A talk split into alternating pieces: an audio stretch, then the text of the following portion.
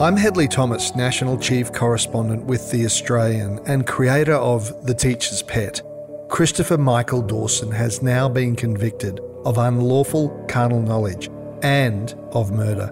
He will spend the rest of his life behind bars. You can hear my podcast investigation, which helped to bring this mystery to a conclusion. Find The Teacher's Pet wherever you get your podcasts.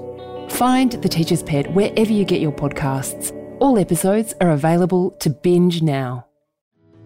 My name is Manny Carudis, and I'm a former New South Wales policeman turned investigative reporter with a passion for missing persons cases. I'm here to quickly tell you about our True Crime Australia podcast, The Missing. In this series, I look at old missing persons cases which have all gone cold in an attempt to try and uncover new information which could help see these missing people reunited with their loved ones or any form of clue that could bring these families closure. The Missing is available now wherever you get your podcasts and early and ad-free on CrimeX Plus on Apple Podcasts.